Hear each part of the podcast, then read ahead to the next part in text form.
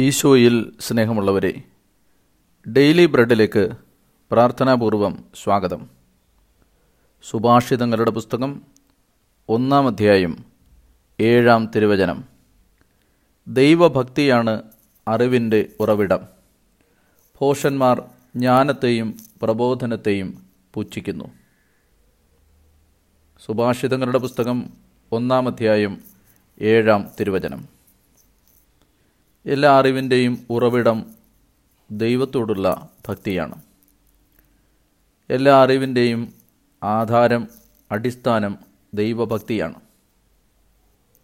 മറ്റൊരു വിധത്തിൽ പറഞ്ഞാൽ ദൈവഭക്തന്റെ അറിവാണ് ശരിയായ അറിവ്. ഏറ്റവും ഉത്തമമായ അറിവ് ദൈവത്തെ സംബന്ധിക്കുന്ന അറിവാണ്. ഏറ്റവും ഉത്തമമായ അറിവ് ആത്മാവിനെ സംബന്ധിക്കുന്ന അറിവാണ്.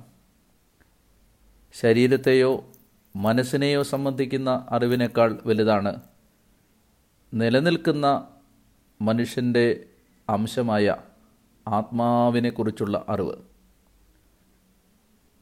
നിത്യനായ ദൈവത്തെക്കുറിച്ചും അനശ്വരമായ ആത്മാവിനെക്കുറിച്ചുമുള്ള അറിവാണ് യഥാർത്ഥമായ ജ്ഞാനം യഥാർത്ഥമായ അറിവ്. ആ അറിവിന്റെ ഉറവിടം ദൈവഭക്തിയാണ്. ദൈവത്തോടുള്ള ബന്ധമാണ്. ദൈവത്തോടുള്ള അടുപ്പമാണ്. സ്നേഹമാണ് ശരിയായ ജ്ഞാനത്തിന്റെ ഉറവിടം.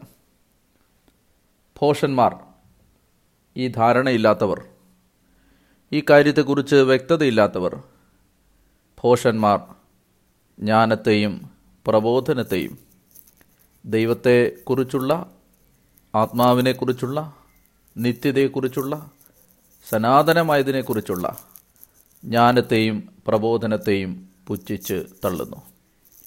നിങ്ങളുടെ ദിവസം ദൈവം അനുഗ്രഹിക്കട്ടെ എന്ന് പ്രാർത്ഥിച്ചുകൊണ്ട് ഏറ്റവും സ്നേഹത്തോടെ ഫാദർ ഡാനിയൽ പൂവണ്ണത്തിൽ.